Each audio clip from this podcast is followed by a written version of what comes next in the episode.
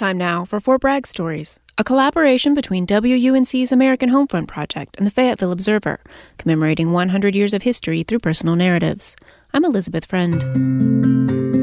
Retired Command Sergeant Major Kenneth Merritt is better known by his nickname Rock. At ninety-four, he's something of a living legend in the Fort Bragg community.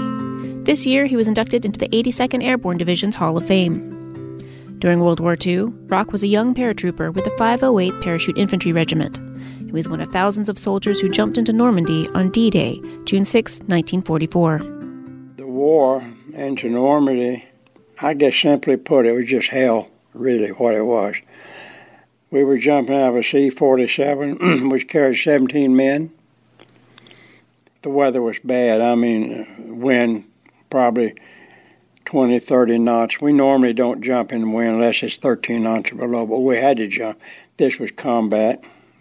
Fire was going, the whole area was lit up, and people was vomiting in the plane, and we were lost and everything. Finally, they turned the green light on to jump, and we all jumped. Didn't know where the hell was at. And uh, I landed in a briar patch surrounded by the famous hedges that nobody told us nothing about. Six, eight feet tall, four feet wide. And uh, I, I jumped with one hundred pounds of equipment. I, so I had my M one rifle, a landmine, and and six boxes of ammo, a tripod, and a machine gun. And I heard something going on that hedgerow. I said, "Who's there?" He said, "I am an American chaplain." I said, "Thank God." He said, "What are we going to do, Corporal?" I said, "Sir, I'm pretty heavy loaded over here. Can you get over that hedge? I can't, and, and help me carry some of this ammo." I'll never forget what I said. He said, "Praise the Lord and pass me the ammunition." For weeks, Rock and his fellow soldiers fought to advance their position into France. On July third, his battalion was ordered to hold the base of Hill one thirty-one.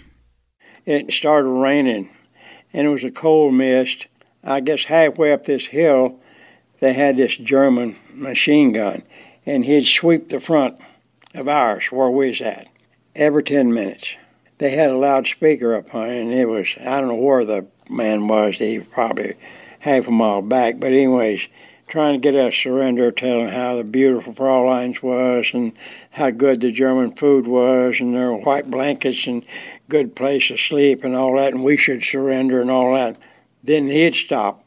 Ten minutes later, the machine gun go, and then they'd stop again.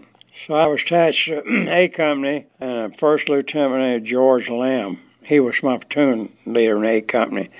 So I told him, I said, "George, it's two o'clock now in the morning. I'm going to take some of them gammon grenades up there, and uh, I'm going to try to knock out that machine gun for you." And so he said, "Well, you don't have to do that, you know. Are you going alone?" I said, "Yeah, I don't want nobody with me." I said, "Just tell them, don't let your people get trigger happy, because I'm going to crawl on my belly up there, but if I'm effective with it, I'll walk back, because I'm going to kill them, you know." So he did, and I did. We got him. That was the last big battle that I was in. It was on Hill one thirty-one. Rock Merritt was awarded the Silver Star for his actions that day. His story was recorded as part of Fort Bragg Stories, a collaboration between the Fayetteville Observer and W U N C's American Homefront Project. If you have a Fort Bragg story you'd like to share, you can find a link at W U N C dot org.